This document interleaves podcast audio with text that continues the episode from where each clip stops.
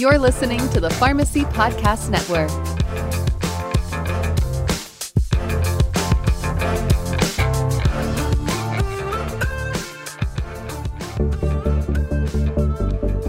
Welcome to the Future of Pharmacy podcast, featuring the innovators transforming medication management. The Future of Pharmacy podcast is brought to you by Omnicell. Now, here's our host, Ken Perez. Welcome to the Future of Pharmacy podcast. I'm Ken Perez, Omnicell Vice President of Healthcare Policy and Government Affairs, and I'm your host. Thank you for joining us. Today's health system pharmacy environment continues to grow in scope, scale, and complexity. And yet, many leaders are forced to rely on reports, spreadsheets, and static dashboards to manage their pharmacy's performance. The inevitable result is that those pharmacies get stuck in a cycle of suboptimal performance, while those that use new dynamic intelligence tools are thriving. Some technologies, such as predictive analytics, are available today. Others, like prescriptive analytics, are forthcoming. Joining me today to discuss this topic are Jennifer Tryon, Associate Vice President and Chief Pharmacy Officer for Wake Forest Baptist Health. Welcome to the program, Jen. It's a pleasure to join you today, Ken. And we also have Allen Flynn, Assistant Professor at the University of Michigan Medical School's Department of Learning Health Science. Allen, thanks for joining us. It's great to be here today, Ken. Thank you. Thank you both. Let's get started. Jen, please share with our audience a brief overview of your organization and your current major medication management initiatives. Thanks, Ken. And I'll, I'll just say from a high level, like many organizations, Wake Forest Baptist Health has recently undergone a strategic combination with Atrium Health Organization, and now we operate as a region of that larger organization. Wake Forest consists of approximately 1,500 beds across five hospitals in central North Carolina. That includes one 885 bed academic medical center that has an NCI designated cancer center and a pediatric hospital within it. The region includes 400 clinics, 20 infusion sites, 10 community pharmacies. Two of those are duly accredited as specialty pharmacies. And we have advanced practice laws for pharmacists in North Carolina. So we have incorporated advanced practice pharmacists as mid level practitioners in many of our care models. We're also advancing our population health journey toward full risk, and pharmacy team members are critical to those services.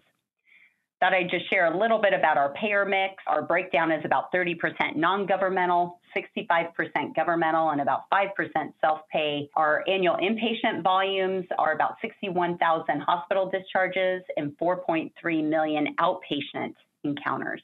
Our pharmacy team specifically consists of 550 FTE, and we dispense about 750,000 prescriptions from our community pharmacies annually and about 9 million inpatient doses annually. We use Epic as our electronic health record and predominantly Omnicell automation.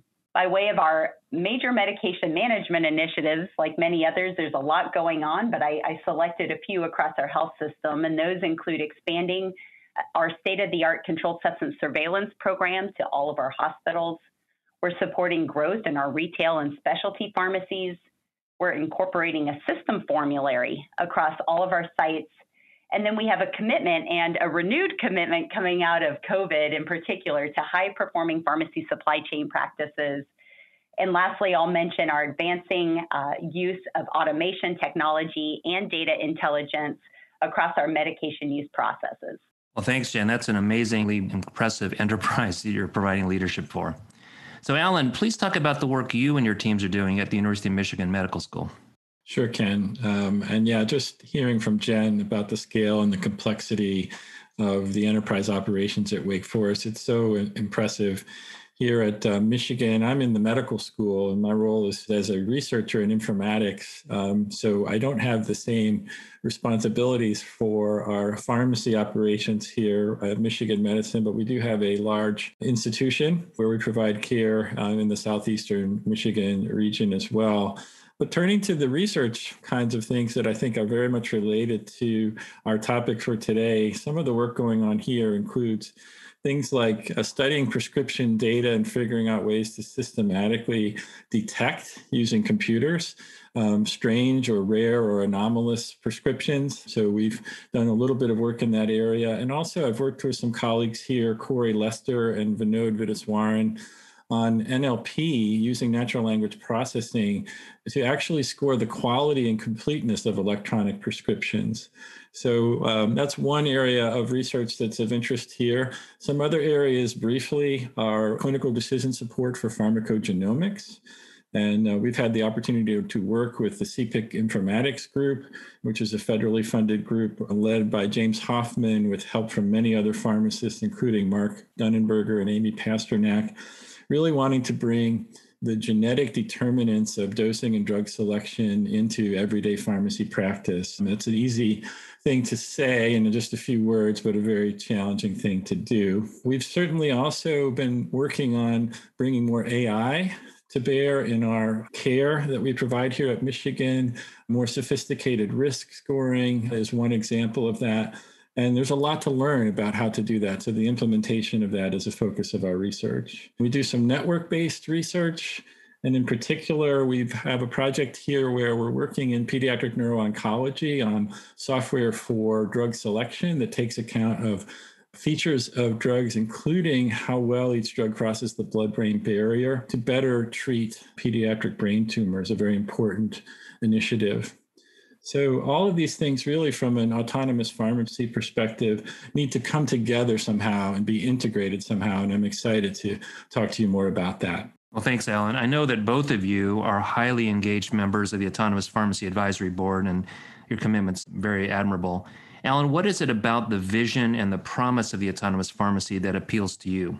When I think about the concepts of the autonomous pharmacy and data driven medication management, for me, this puts a focus on improving practice by automating some tasks um, that we do specifically to free up more expert time for thoughtful, interpersonal, clinically focused direct patient care. So I'm a strong proponent of using technology to give experts in pharmacy more time to spend with patients. In my view, the Autonomous Pharmacy Advisory Board and its work have raised the preeminent question about the future of pharmacy practice. And the question is what work in pharmacy should computing and machines ultimately do? And what other work should the pharmacy experts be doing? That's um, that's a challenging question for all of us, and that's what we're really working on is figuring out the best possible answer to that question. Lastly, I would just say envisioning and further specifying the five levels of the autonomous pharmacy framework. This gives everyone in pharmacy a chance to participate in building the future, especially for levels four and five of the framework, where we have to envision new ways of working, ways that don't exist yet in order to achieve those levels of autonomy. Well said, Allen. Now, Jen, you chair the advisory board. What is it about the autonomous pharmacy that motivated you to serve in that leadership capacity?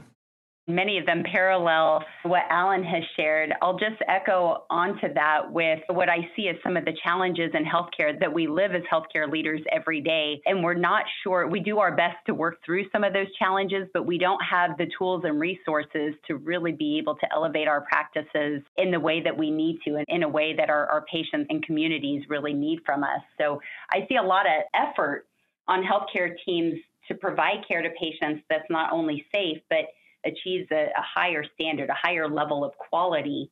You know, we try to be accessible to our patients. We try to be cost conscious, but we don't have enough people and we don't have enough data insights to know how well we're doing on a day to day basis or how best to deploy our limited pool of resources to best meet the needs of our patients. I also see healthcare as a constantly evolving market where we have patient outcomes and lower costs of care at the top of our minds but our systems today aren't comprehensive enough yet to support high performing medication use processes or a data driven approach to care.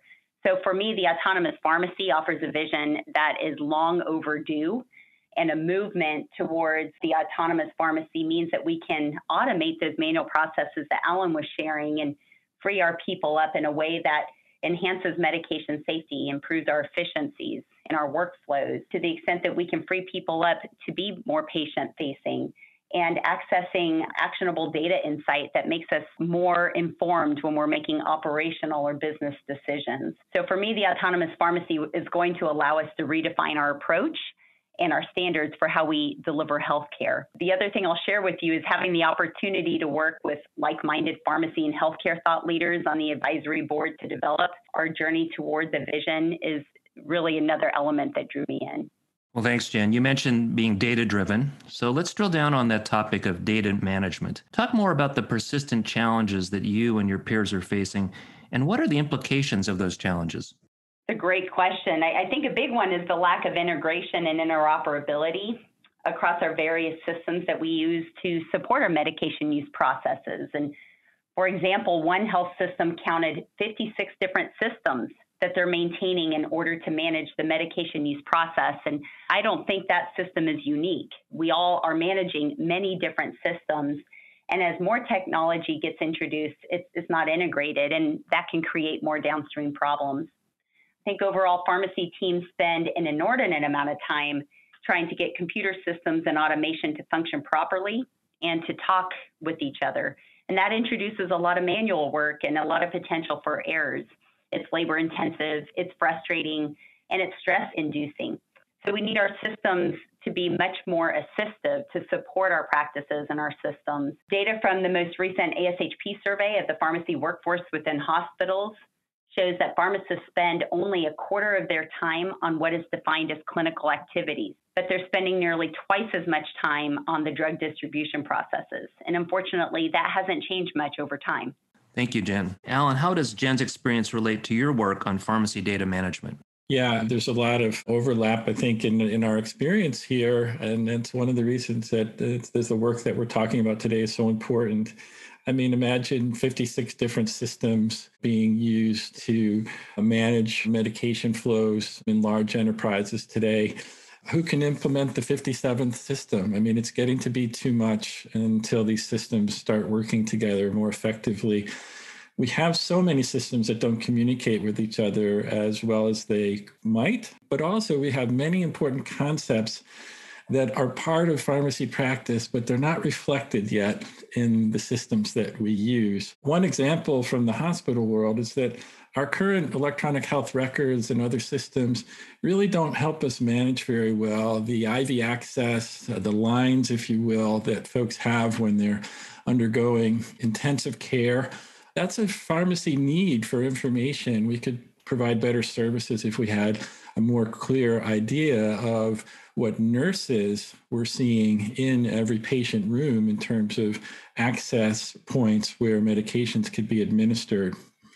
Another example from the community pharmacy world, I'm happy to say, is some work where a gap is actually being closed now, and that's with the structured and codified SIGs or medication prescription instructions um, for electronic prescriptions. So many people may not realize that we're relying essentially on text sentences today as we send e prescription information through our systems. But that is changing, and that text is becoming more highly structured and standardized. And that will ultimately help with decision support and analytics down the road. So, while some excellent work has been done on data standards for pharmacy, which ultimately will lead to higher data quality for analytics, such as the work by NCPDP on the script standard, the work by Health Level 7 on FHIR resources, and work by the National Library of Medicine on RxNorm, we have a really long way still to go developing the data standards for the autonomous pharmacy that are going to solve this challenge of connecting 50 or more systems. I just want to make one other point to make it clear how large the data standards and interoperability challenge is. There was a study done three years ago this month where Yang and colleagues took a random sample of 25,000 prescriptions. The paper is titled Quality and Variability of Patient Directions in Electronic Prescriptions. And what they found, believe it or not, is that there were 832 ways to say, take one tablet daily in their large sample of modern electronic prescriptions. Having 832 ways of saying take one tablet daily is unwanted variance. And we see this unwanted variance all over in our pharmacy data today. We have to get to the point where we no longer use 832 representations of the same bit of information. This just goes to show you the scope and scale of the data standardization problem. You're listening to the Future of Pharmacy podcast. I'm your host, Ken Perez, joined today by Allen Flynn of the University of Michigan Medical School and Jen Tryon of Wake Forest Baptist Health. Also, a reminder to our audience be sure to register for Illuminate, Omnicell's three day virtual education event. Illuminate features pharmacy leaders like Jen and Allen sharing strategies on leveraging pharmacy technology and best practices to improve outcomes. Illuminate is scheduled for October 5, 6, and 7. Omnicell Illuminate is 100% virtual and 100% free. Register today at omnicell-illuminate.com. Now, back to our program. Jan, you've spoken about improving performance and outcomes by harnessing the power of data analytics to provide actionable insights. Just how do we do that? I'm reflecting here a little bit on what Allen was just sharing about the importance of connecting those disparate systems and getting everything to talk and being interoperable in order for us to really achieve the fully autonomous pharmacy. I'm going to speak to your question in terms of the autonomous pharmacy. So when we think about that, it actually includes several layers. There's a cloud data platform that will create integration and allow advanced analytics. There's automation of workflows that will minimize our reliance on human performance and reduces repetitive tasks. And then there's a third element here, which is the extensive use of data intelligence. We know that so often we turn to technology and incorporate technology across the medication use process as a way to try to drive greater efficiencies and greater safety. But we know incorporating automation alone is not enough. We have to leverage the data from all of our disparate systems in a way that we can deliver intelligent insights. The goal for us is to move pharmacists and other clinicians to the center of patient care where they can practice at the top of their license, where they can be with their patients and apply their training and their expertise to providing individualized care and improve patient outcomes.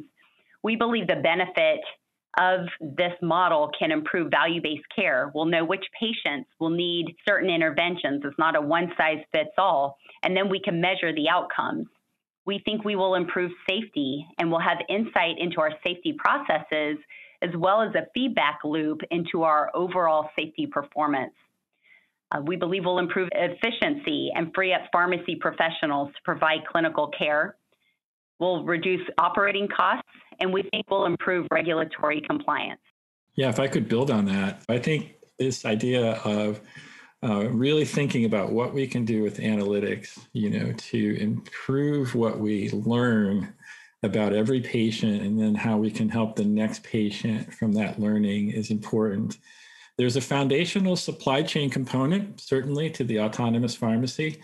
We have to make the drug products that uh, we purchase in our pharmacy enterprises store, prepare, supply. We have to make all that traceable and visible every step of the way from the dock where we receive drug products all the way to the patient. And then when we're able to do that, we have to go even further to chart or log doses received by patients and to collect outcomes data, including patient reported outcomes. That way, we'll finally, I think, be able to have the data that we need to learn more from every patient's experience to help the next patient. Think about the power of having data and analytics for where and when a drug product was manufactured, when that product will expire, where that product has been, since it was created and shipped, where it's going, um, where it needs to go, whom it's for, and then outcomes. You know, think about how important it is to connect the outcomes once we've successfully delivered these products to patients and they've received the medications that um, are intended to help them. So really the supply chain in my mind is really, it's more than a supply chain, it's a supply and outcomes chain. And we need to begin thinking that way. For today's discussion, let's make some big assumptions. Let's say there's consensus on standards, a strong partnership between healthcare providers and IT vendors, and there's support for the needed integration of systems and increased interoperability. So, Jen, what can that lead to in terms of greater data intelligence utilization? Yeah, that would be a game changer. It would open the door to the information that we need as healthcare leaders, but that we can't access today. Uh, data intelligence is a critical component to making the improvements that we envision organizations achieving as they move toward the autonomous pharmacy and all of the associated benefits of that movement towards the autonomous pharmacy. Many of the problems with data intelligence can be addressed by applying advanced analytics, not in one location of care, but across the entire care continuum. And I think the goal here is to drive actionable insights from medication related data that allow health systems to meet challenges uh, proactively as well as more efficiently. So often we, we are thrilled when we get a dashboard that is historical data, and we're, we're thrilled to have that information because that's one step closer to being able to have informed decision making. But what we're talking about here is, is being transformative and having real time actionable data that's available to the technician in the IV room who can make decisions with IV robotics to be safer in the production to a, a pharmacy leader or healthcare leader who's looking at a month snapshot to look at a financial analysis or overall productivity of an operation. If you think of this as a continuous cycle, it really starts with data collection for all of us, which is having access to data more efficiently and in a standardized form uh, than what we have access to today. So, in practical terms, as a pharmacy leader, my first step is to understand how our health system is doing on a day to day basis. So, for instance, how we're doing with our medication inventory management. And usually we'll look at turns or expired medication or inventory evaluations. Once I have collected and analyzed the data, I would also like to be able to compare that to industry benchmarks if they're available. And the ideal state is that they are available. And not only are they available, but there's best practices that our organization can contribute to and that we can learn from in order to grow and get better. Then, once we have enough data, we can also bring analytics to bear and analyze this data and learn from them to gain new insights which then we can bring closed loop using the data and the analytical insights to drive automation for improvement. You're listening to the Future of Pharmacy podcast. I'm your host, Ken Perez, joined today by Allen Flynn and Jen Tryon. Now, Allen, building on Jen's points, how should we think about applying data intelligence? Well, I think it's quite common these days to think of data intelligence in terms of levels of capability. Many folks have drawn this picture with the lower level, um, as Jen was just describing, as descriptive analytics used for reporting. We can and do generate reports about events that have taken place, um, you know, within the pharmacy enterprise. Our purchase reports, uh, movements of drug products through the enterprise, documenting when drug products are dispensed, charting administration to patients. All of these data are t- captured today and can be reported on. And those reports do help us to better manage the pharmacy enterprise overall, but they're just not enough. They're not sufficient. They're not sophisticated enough uh, for the decisions that we're facing. The next level up is predictive analytics. And uh, this is coming on strong. I think we're on the cusp of a strong and big increase in the use of predictive analytics in pharmacy, what I sometimes refer to as prediction in practice. We're already using some predictive models in the area of the supply chain to achieve better forecasts for purchasing and for distribution of drug products. In the clinical world, predictive models have been advanced to predict things like the potential for an adverse drug event for a given drug for a given patient. And those are obviously very important for safety. Um, furthermore, something very exciting there are already some solutions on the market that can predict with reasonably high accuracy whether a new prescription fits with the profile of the patient for whom that prescription has been written. This kind of predictive analytics could be a major advance in medication use safety, and I look forward to learning more about it and doing more research on it. Finally, in that highest level, once we get very good at predicting things, we can sometimes actually then add uh, specific actions and more highly automate certain tasks in pharmacy. This capability of higher automation will finally bring certain work tasks in the pharmacy world into a kind of a degree of automation that we might think of in terms of something like a self driving car. With a self driving car, uh, we rely on real time analysis to turn the car, to speed the car up, slow the car down, to stop the car. All of these things happen automatically in a self driving car there are some instances in pharmacy and some workflows where once we get better at predictive analytics and get to prescriptive analytics, we'll actually have systems that will be able to do a lot more for us automatically. So you've piqued my interest, and this is super interesting. Can you give us some examples, Allen? Sure, Ken. So one example comes from drug product reordering. So let's just run through those three levels again. Using descriptive analytics, you know, we would have historic stock counts and par values to guide reordering. This has been part of the pharmacy approach um, to medication management for a long time. It's what most health system pharmacies still do today.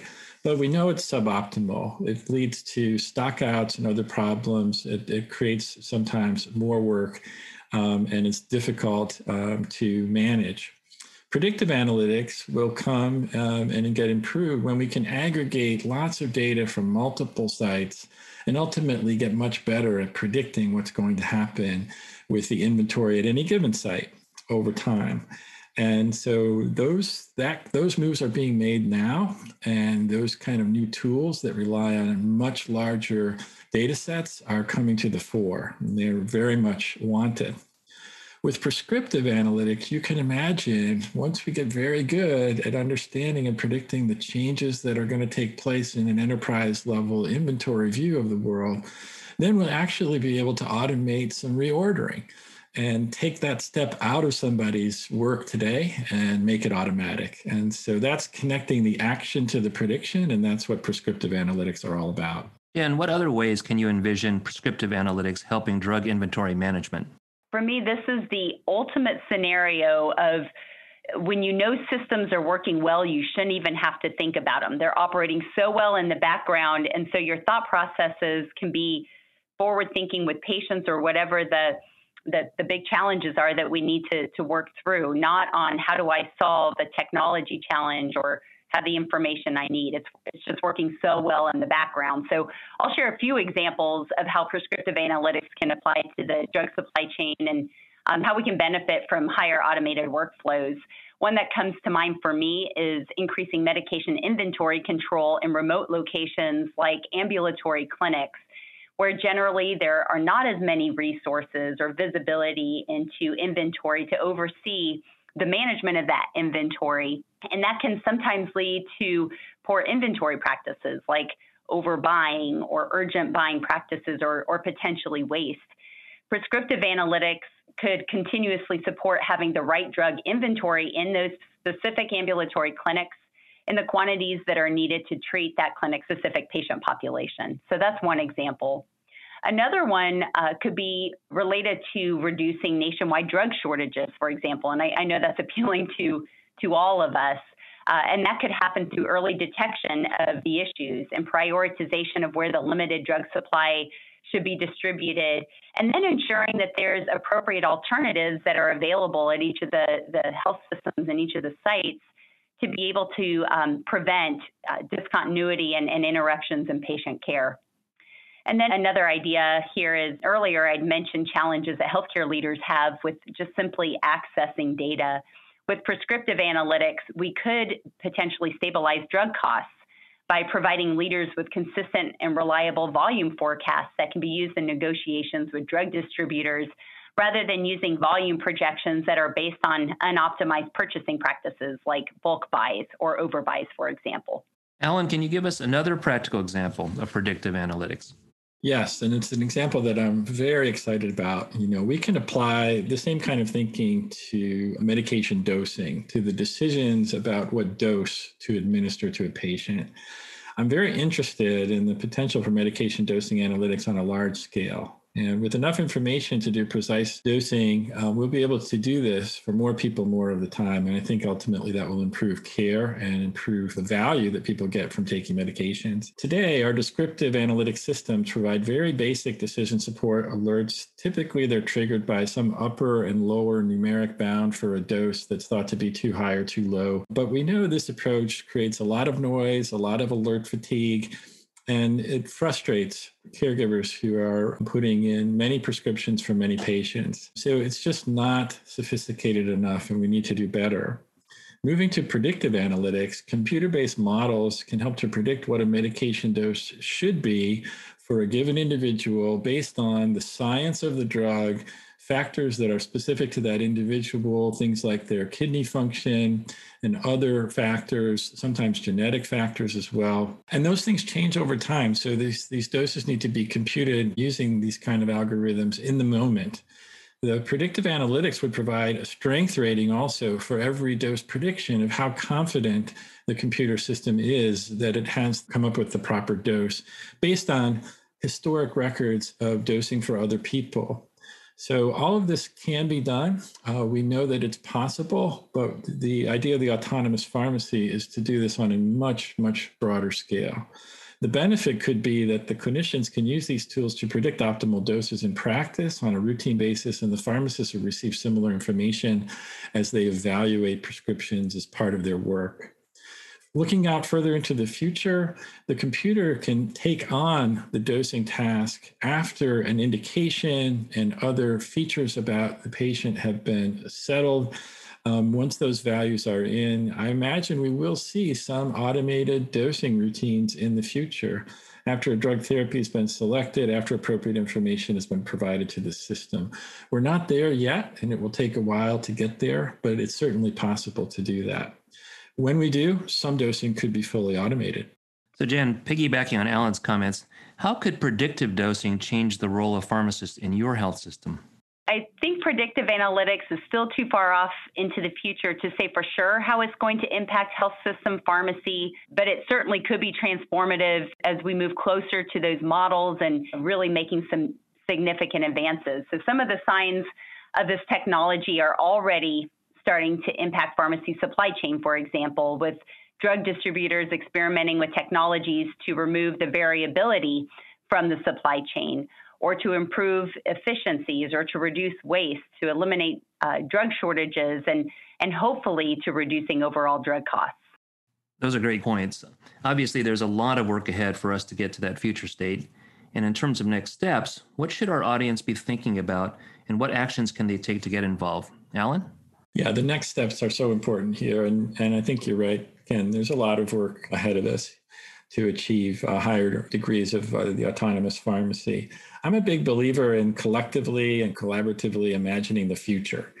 And for the higher levels of automation and the highest levels on the autonomous pharmacies framework, which was published in AJHP this year, um, we have work to do together to imagine, based on the technology we see all around us today, what can be a better pharmacy practice for the future? This is a critical next step that should not be overlooked. Uh, developing and communicating a collective future vision is key. As our vision for the future of pharmacy practices emerges, then we need to outline the key capabilities that um, that will have to come about to turn that vision into an everyday reality.